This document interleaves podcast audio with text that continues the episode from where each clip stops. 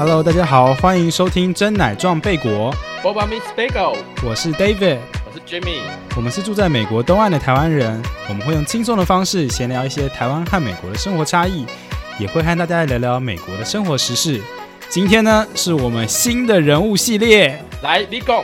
呃，我们今天呢，第一集其实邀请到了居民的好朋友。我们今天邀请到的是，跨越换日线的女子韦维晨。耶、我们终于进入到这个系列了。来来，呃，跟大家打一下招呼。Hello，David 你好，Jimmy 你好，我是韦伟成。我要直接自介了吗哎，对啊，呃你是、不用不用，你要先等我们 Q 你。？OK，先先说一下你和 Jimmy 的关系吧。你们 是是怎么样？就是 Jimmy 是怎么邀请到韦伟成来我们节目的？我是他的迷妹。哦，迷妹，听起来很不单纯。我们好单纯，我们很单纯，我们就只是国中同学，然后然后他永远是考第一名的那一个，所以真的、啊，所以大家都很崇拜他，我我有我有考过第三名啦。全校第三名。是卷哥的意思就对了。如果国中有这个称号的话，我的确是。我其实对他蛮好奇的，因为他我觉得他蛮多故事可以挖的。你觉得要从先从哪一部分开始？我觉得呃，因为他自己说他有点害羞，不敢自己介绍。我觉得我先简单介绍一下好了。那就他就是呃，我们是国中同学，那但是我们碰很碰巧的就是我们同一个时间一起转出台湾的那那个人那间国中，就是我那时候去的呃中国大陆，然后他那时候就飞去了移民去了文哥华。后来我们中间就是藕断丝连的有在联络，然后会互相看无名网志啦等等之类。然后如果寒暑假有回去一起在台湾，然后就会一起。无名网志这个词听起来好有年代感哦。你不要在那边假装你自己没有用，我跟你讲，那好像是我国小用的。国小屁，你国小要放什么照片在上面？国小国小也可以放啊，国小也是很多迷妹在那上面啊。但我看他的网志，他说他出国的时候英语蛮厉害的，是不是？不差吧？我觉得应该，但是反正 anyway 这一次的话会搭上线，就是说，因为我一一直以来我有在 follow 那个呃，好像是商周的那个我只知道是换日线，但是我没有。哦，换日线这个网站、哦，对不对就直？接叫换日线。对，其实你讲对换日线，大家应该就比较了解，因为换日线其实它已经有它的口，它的它的那个口碑在了，有它的品牌在。对对叫换日线，然后他就是偶然之间，我就是有在，就是在你知道我在读上面的文章的时候，然后读完之后，然后往下滑，就咦，这个人我好像认识哎，然后我就跟他讲，我就说，哎，这是你写的耶，然后对，就相认，然后我就邀请他来这样子。我觉得换日线上面的人物都很有不同国家的文化经验。我看他上面的文章，我觉得最有印象的是他在嗯加拿大的嗯生活的经验。你是在加拿大长大，对不对？对呀、那你当时、你当时去加拿大的时候，你的英文好吗？在移民的人当中，我算是蛮不错的。怎么说？对，就是以我在当地的时间单位时间来说，我的英文不错。比如说，呃，你当初刚去到那边的时候，你的上，比如说去上课，你大概可以听懂多少 percent？大家都听得懂啊，只是所以你看、呃 OK 啊，基本上没有什么问题吧？对。说比较难，你要听懂很容易。就是说的话，可能你会有点 K K 的这样子，但是就是过了一下子，也不用花多少时间，应该很快就慢慢就上轨道了吧？对，而且我我看你还有帮，就是你当时去的时候，学生时代嘛，你还有帮大家分等级，就是说，其实那时候能力是照英语能力来分级的，最好的是像 CBC 一样。就是他们完全可能不懂中文，然后是用英语来沟通，然后再来是香港人，因为那时候香港移民最多，再来是台湾人，最后是大陆人，对不对？也不是我自己分的等级，而是大家自然而然就会有那种不同族群的人不太会在一起。你们不会一起玩吗？比如说你跟香港人啊，或者是其他的 A、B、C 啊、之类的。对不起，我们是 CBC，哦，CBC，跟其他的 CBC 一起玩吗？我觉得可能也是有，因为青少年他们可能跟自己正统上面也有一些差异。像有些人他就他会很理解自己的，或者是说呃。自自然而然的，其实你们本来就是会先跟比较类似背景的人，然后就是 hang out。那可能偶尔就是才会有几个比较，呃，比如说他如果呃中文比较好的一些 CBC，那他可能有时候会 mingle 到你的圈子里面这样子吧。对，大部分人都还是跟就是文化上跟自己比较接近的人来往。就像 CBC，他如果从小在那边长大，他他接触到的东西跟当地的白人小孩是一样的，他可能就会对我们这种比较晚来的人就没有什么共同经历。就像对 Jimmy 你刚刚说的，无名会用无名的人，就一定是会看得懂中文的人。对，是，所以你比如说你那时候，因为你那时候去到那边是在 Richmond 嘛，Van 是温哥华的 Richmond 啊，对吧？Richmond 是在哪里啊？是华人社区是不是？大部分的是，但是了解 Richmond 也是有看地区，也是有白人比较多的地方。那你的那一间学校，那时候你上中学的时候，呃，你们的华人比怎么讲？会讲中文的人的比例大概多少啊？我们学校比较特别，因为我们学校有法语部，所以呃，白人的比较传统的加拿大家庭的比较会去念我们那个学校，即使是跨区，因为要有法语的那种 training，、OK，所以我们学校的比例比较多。哦，可是那些读法语部的人会跟你们就是 hang out，会跟你们 socialize 吗？也是会，也是会，因哦，为因为我们毕竟是在英语区，所以大部分的人在家里讲英文，但是他们为了要有双国语的环境，然后去上法语部的课。那你们那时候台湾人多吗？你自己会只跟台湾人玩吗？我不会耶，就你都会去玩就对了？那时候就是华人圈圈里面也是有、哦、这个大陆人、这个台湾人、这个香港人，然后我们会在一起，但是不见得说哦，我只跟台湾人玩，或者我只跟香港人玩，也不会。就感觉很看机缘，就是你碰巧，比如说你常比较常跟他就是遇到，然后可能就会开始跟他比较熟。还是说还是说分类其实是帅哥美女玩在一起，然后其他的玩在一起 这样？中学当然会有那种 cool kids，就是哦大家都觉得哇的那种。很 fancy 啊，然后打扮的很漂漂亮亮这样子，然后就会一起玩在一起。对，像我们这种一般人 华人也会有 cool kids 吧，就是华人圈内的 cool kids。，BBC 咯，BBC 主要是，cool kids 一定是要讲英文的啊、英文的，OK。所以比如说，如果是呃那些 CBC 的 cool kids 的话，他们在白人圈里面吃得开吗？蛮 OK 的啊、我觉得很大一部分新移民会自己觉得不敢去加入，但是其实没有那么难。一开始到那边的时候，有一些让你印象比较深刻的，就是感觉就是说，呃，因为可能比如说你语言呃沟通能力没有很好，然后就是很严重的歧视嘛。我因为是转学生，所以我特别显眼。然后有一个有一个白人女生特别讨厌我，就是那种在下课大家要赶去别的教室的时候，他会在 hallway 里面踹我一脚，然后偷偷跑掉的那种。他是那个圈圈的边缘，cool kids 的边缘。他想要靠就是打击的比他弱势的所以他快掉出去了，所以他他要赶快力争上游，所以他才会，不然他为什么会讨厌你啊？对啊，我觉得倒不是，而是他们有一种优越感跟危机感，就会觉得你来到我的地方，你为什么不会我的语言所以？你那时候还是都讲中文，是不是？也不是，因为你一开始会有一个舒适圈，所以大部分的时候还是跟黑头发、黄皮肤的人在一起。为什么你来我们的地方，你没有你没有试着融入我们，你就自己自成一格的在在那里？然后他之所以会挑上你，也就是因为你只是碰巧那个时候突然就转学来，所以他可能就是就就挑上你，因为你很比较显眼。我觉得可能是吧。他也会有那种，就我在一楼，然后他在二楼的后位看到我，就拿一瓶矿泉水倒在我头上。啊，真的哦，这是校园霸凌了吧？对啊，其他看到人作何反应啊？那时候就觉得啊，算了，现在现在应该不会可是你不会就让事情这样过去。那时候你有跟你朋友讲这件事情吗？有那时候我的心情上是啊，我是转学生，我不要惹麻烦。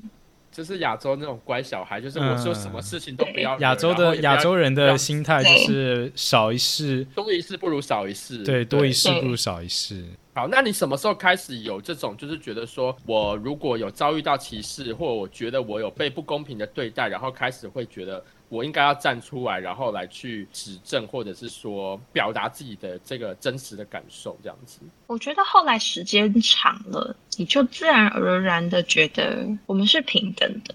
你凭什么这样？心态上面一旦转变之后，就回不去了。那你怎么样去？如果他们还这样对你，你怎么样？你心态转变完之后，你怎么样去去表达你的不满，或者是去让他们知道，哎，你不是好欺负的？他后来就停止这样的行为，但是如果他还继续下去的话，我觉得可能会直接跟他说：“你为什么这样？”就是比起去找老师或什么，我觉得就是沟通嘛。你为什么这样？那如果我们自己没有办法解决的话，那再去跟学校说，或是更严重一点，去请公权力介入。但你那时候是国中生，对不对？呃，加拿大西岸的的学制是小学是一年级到七年级，中学是八年级到十二年级，哦，所以你那时候是几年级的时候？转学去的时候九年级。差不多国中的年纪啦，国三左右吧，台湾国三高一的时对对候。那我觉得那时候其实也很难说，因为那时候感觉你那时候应该人格养成中吧，所以其实你应该对自己也是蛮多怀疑，然后也不知道自己到底是要往什么样哪一条方向走，对不对？你那时候是不是有一个矛盾，就是觉得说，哎，我自己要继续待在我这个舒适圈，还是我要试着踏出去，然后去跟 CBC 啊，或者是等等之类的，去去跟他们来往，去多多讲英文这样。我觉得一旦进入了华人圈圈，自己会有一种会不会哦？假设我跟这个 CBC 做朋友，或我跟那个白人比较要好，他们会不会就觉得，嗯，你看他都他就是崇洋媚外的那种？像我后来很多大陆的朋友，那就会有一些台湾人就觉得我是掉了身份去跟他们去跟他们来往，在当时的那个学校的小环境里面，需要 stay loyal to the group。嗯，我觉得学生时代对对这种对这种自我认同还有别人的看法，其实我觉得特别的会看重。现在我觉得大家都长大了，但是我觉得学生时代会应该你会想到更多这种人际上面的事情。就好像比如说即便你自己是在台湾的时候，也会大家一个班级里面，然后就是搞很多小团体、小圈圈那样子。然后如果你今天跑去跟另别人就是比较要好，然后你自己圈圈里面的人可能就会讲说说你干嘛跟他好这样子，就有点幼稚的感觉。所以是单纯的，这是一个青少年。我觉得这个是青少年的问题。对青青少年不管在哪里，可能都会有。然后再来就是对于我们这一些突然离开自己熟悉的环境，到一个新环境的时候的一个适应期吧。在适应期的时候，你自己因为可能语言上面沟通比较没有那么厉害，然后所以自己没有办法去。呃，跟每个圈圈都打好关系的时候，那你就只能窝在自己的舒适圈。那随着可能自己生活久了之后，才会慢慢觉得，哎，那我可以踏出去试试看，试试看。然后到最后，可能就可以觉得说，如果我我就会变成说，不是以我舒不舒服为依据来跟这个人做朋友，而是以我跟他到底你知道 match 不 match，然后来去做朋友，是这样吧？对啊，就是其实到最后说到你跟你会跟一个人来往，就是因为他有你所欣赏的地方。那其实他的肤色、他的外形什么，做朋友好像没有这么多的限制，但是那个时候就会给自己加上很多的框架。那你自己觉得加拿大的种族歧视问题会很严重吗？我接触的不多，就是我接受的就是跟我们同样的东亚人，还有西方人，我不太会接触到南亚或者是非洲或是欧洲这种比较少，所以我不太确定。是不是因为说他那边在呃温哥华地区的人的白人，他们还蛮习惯就是一大堆东亚人的，就是如果他们真的不喜欢，他们应该早就搬走了。但是你说如果今天有其他，比如说南亚或非洲什么等等之类的人，他们就是相较于东亚就是变得很极少数的时候，你就他们可能就不会那么习惯他哎，们。你现在讲南亚是指像印度人吗？还是说东南亚？印度、中东那边的，哦，印度、中东因为因为美国的印度人很多哎、是对就是美国印度人，但我觉得应该是这十年来，美国的印度人变得非常多。加拿大也很多，但是因为我选修的课里面很少有南亚人、印度人或是中东人会去学我学的东西，哦所以我不太接触到。你学的是东亚研究嘛，对不对？大学的对你怎么会去想要学东亚研究啊？因为喜欢。好，我们本来呃高中的时候规定要有第二外语，啊，那时候我学日文，我觉得很有趣，所以我上大学我就继续上继续上日文课。那后来就越越学越觉得是一个很有趣的文化研究，是一个很有趣的议题。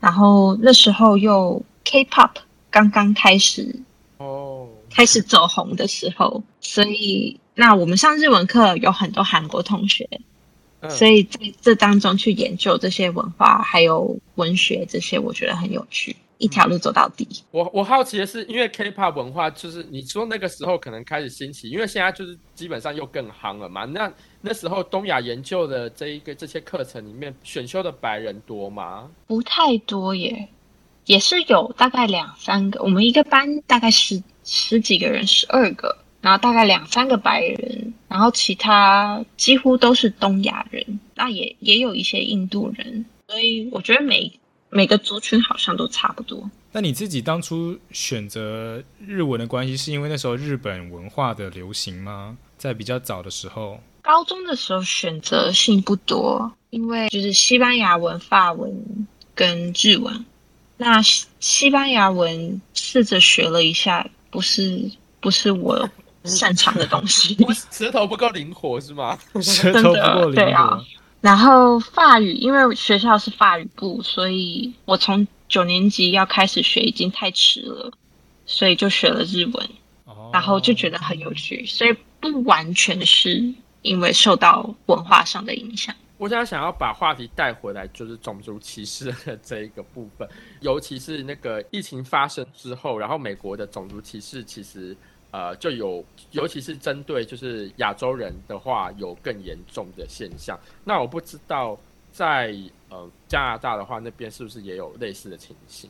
我自己有一点偏见的说，我觉得是比美国 peaceful 的。我觉得这个你不是偏见，我觉得这是我们大部分人的感觉，就是似乎是这样，就是加拿大人好像更。就是像比如说很多百百灵果或是等等之类，他们就会是说加拿大是一个比较偏左派的。我不知道你对政治光谱熟不熟悉，可能他们就是比较对于 immigrant 会比较更 open minded，然后就会会觉得说把这些东西全部通归归就是归归类在某一个种族去 blame 同一个种族这样子。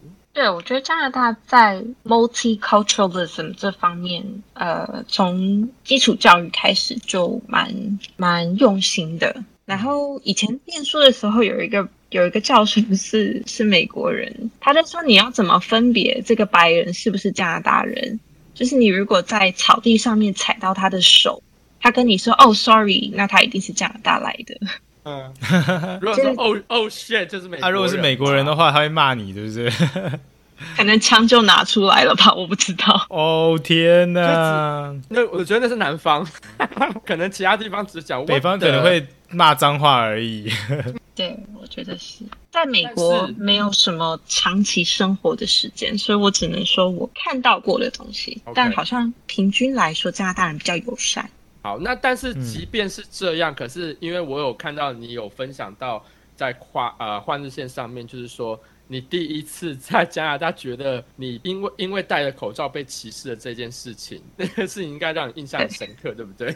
因为欧美的人他们认为只有生病的人需要戴口罩，原本嗯，这点我有听说那过。对所以他他们都觉得哦，我没有生病啊，所以我不需要戴口罩。那我们那次飞到温哥华，刚好半个小时之内有三家公司几乎是前后抵达，所以我们组员入境的时候，他就连可以连续看到三组同样是黑头发、黄皮肤，但是不同颜色的制服，全部都戴着口罩。在一种刻板印象来说，就是哦，他们可能是有病的。嗯那连续三组人进入，就更强化了这样子的印象。嗯，那我可以理解媒体需要这样子的视觉效果，还有他们可能收视率的考量。但是我很不开心的是那，那位记者小姐，她就镜头一直跟着我们走，甚至我的同事进到电梯，他还把镜头挤进电梯去拍摄他们。那所以当时在场我是 rank 最高的人，我觉得我需要保护我的组员，所以我就去跟他说：“不好意思，拍摄我们之前是不是先讲一下？”他就说：“哦，我是在机场拍摄啊，你们自己要走进我的镜头里啊什么的。”那可是我们都看到他的镜头已经进到电梯里面在拍摄，那我就觉得很不开心。我就说这是我们的身体，我们有权利觉得决定要不要被拍到，这是我们的隐私权。他就说公共场合没有隐私权，我不需要你们同意就可以拍你们。我不晓得在你们中国是怎么样，我们在这里就是这样。那可是因为我是在那里长大的，所以我就觉得这是基本的尊重。你如果像他说的，他只是在那边拍摄，我们走过去那就算了。他已经跟着我们了，我觉得这样子这样的解释我不接受，所以我就说，请你尊重我们的脸跟身体。他说，反正你们都戴着口罩，都遮着，有什么脸？那个是什么时候的事情啊？这是疫情刚开始，二零二零年的二月。哦，二月的时候哦。刚刚那题，你现在是飞行员。所以你是哦，他他其实其实我觉得他的他的工作很特别，他是呃女机师，所以我觉得就这一点来讲，我觉得他应该我们下一集应该会聊到也会聊到这一点，我觉得应该也是很多故事可以跟大家分享的。刚刚这个故事我觉得很很精彩耶，所以刚刚那个记者应该是很有很有攻击性的去拍摄你们呢，而且他是不是觉得你们是从中国来的，所以他们也不 care，所以他就觉得。会不会加拿大会不会其实有一点反中啊？当那时候疫情刚刚开始，即使有就是仇视亚裔的现象，我觉得应该也还不不明显，除非他本来就对这个族群不太友善。我比较好奇的是，因为我自己知道说，Richmond 那边就是温哥华那边的话，基本上的确亚裔的人口本来就很很多。那如果呃生活在那边的白人。基本上，他如果生活在那里，他应该本身就不太会排斥亚裔或者是歧视，对吧？不然他应该早就搬走了。我觉得他们有一部分会觉得这些人占领了我的家乡。对啊，我觉得其实不一定诶，因为你也不可能因为这一群人而搬走啊。像纽约，纽约这么种族多元的地方，但是。还是会有人歧视你啊，他们也不会因为讨厌你而搬走。加拿大这个问题会不会，呃，你觉得会不会因为疫情而更严重，而让这个问题反而更凸显呢？就大家可能过去只是觉得说，哦，亚洲人变得越来越多的很烦，可是现在他们可能会用言语啊，或是甚至肢体来攻击你们，在街上啊什么之类的，这种情况会不会增多啊？其实这个在疫情之前就已经开始了，因为呃大量的移民涌入加西加拿大西岸，所以房地产的价钱被炒得很高很高。我知道很多越来越多的很多 中国人啊，对中国人还有中国人去那边炒房子啊，把房价炒得非常高，而且甚至那边很多社区的的店甚至只写中文，甚至没有英文写在那里。所以可能当地的居 民应该也会觉得不开心，对不对？对，然后越来越多人没有办法负担在温哥华的生活，他们可能就把房子卖掉，到更内陆的地方，更乡下地方，更乡下地方去住，比较舒适的生活。因为温哥华的物价、房价其实都。越来越高，没有没有停止的在增加。那我还想要再问说，就是因为嗯，像我们刚刚提到说，这十年来基本上你们在那边在温哥华地区的华人的比例是一直在升高。那它对于教育体系有造成什么影响？比如说像我们之前讨论过说，在美国加州的话，可能大家就觉得说。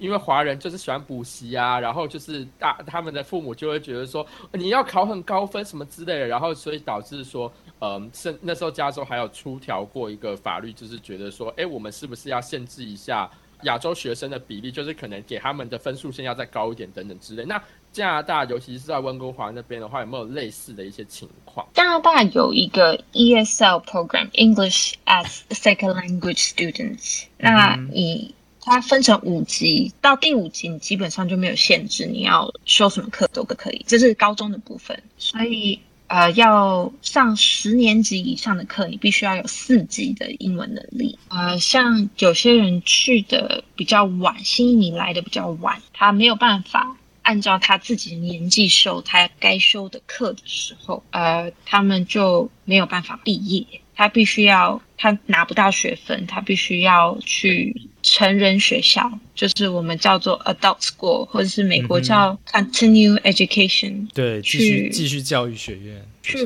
补完那个学分，他才能拿到高中毕业证书。所以，呃，华人父母会想要把小孩送进名校或是排名高的学校。像我说，我以前我的高中是是法语部。大家觉得哦，这里白人多，我要我的小孩去学学英文、学法文，所以会把小孩送去。但是你的语言能力没有到，基本上对你的上课是没有太大的帮助的。所以我毕业的时候，我们学校是有这你的学校排名好像是十八名，对不对？然后之后掉到第二十四名，然后再往下掉。我不是那个学校，哦，不是那 我之前写的那个学校，不是我的学校，不是。你的是更厉害的，就是在公立学校里面，我们学校好像是温哥华排名第一，还是公立学校来说？哦，那很厉害耶。但后来我已经记不得确切的数字了，但是因为。新移民都把小孩送去，所以排名就掉了。对，那排名掉了之后，新移民就不愿意来了，所以就把小孩送到别的学校去了。哦，所以对我看到你文章有写到这个问题，说就像我刚刚提到的那个名次嘛，那间学校好像就是因为它名次很好，好像十几名，所以。大家都把小孩送过去，但是新移民多了，反而学校的品质、教学品质，因为大家可能英语不太好，所以名次又往下掉，最后好像掉到一百多名去。我觉得像孟母三迁的故事，大家都会希望小孩去好的学校，跟好的有质量的人做朋友。我觉得这个是人之常情，牵扯到亚洲的亚洲的小孩都会想要。会无可避免，会父母都会把自己小孩送到更好的学校。对，可是我觉得这就是扯啊，牵扯到受教育的权利。嗯哼，教育应该是平等的。对，但是像你们刚刚提到，亚洲人就是喜欢补习，所以变成有经济能力的人就会去花更多的钱上更多的课，然后呃，制造出一种呃比较高端的。比较高档的一种生活品质的样子，或者是学习品质，那穷人的受教育权利可能就会被压缩。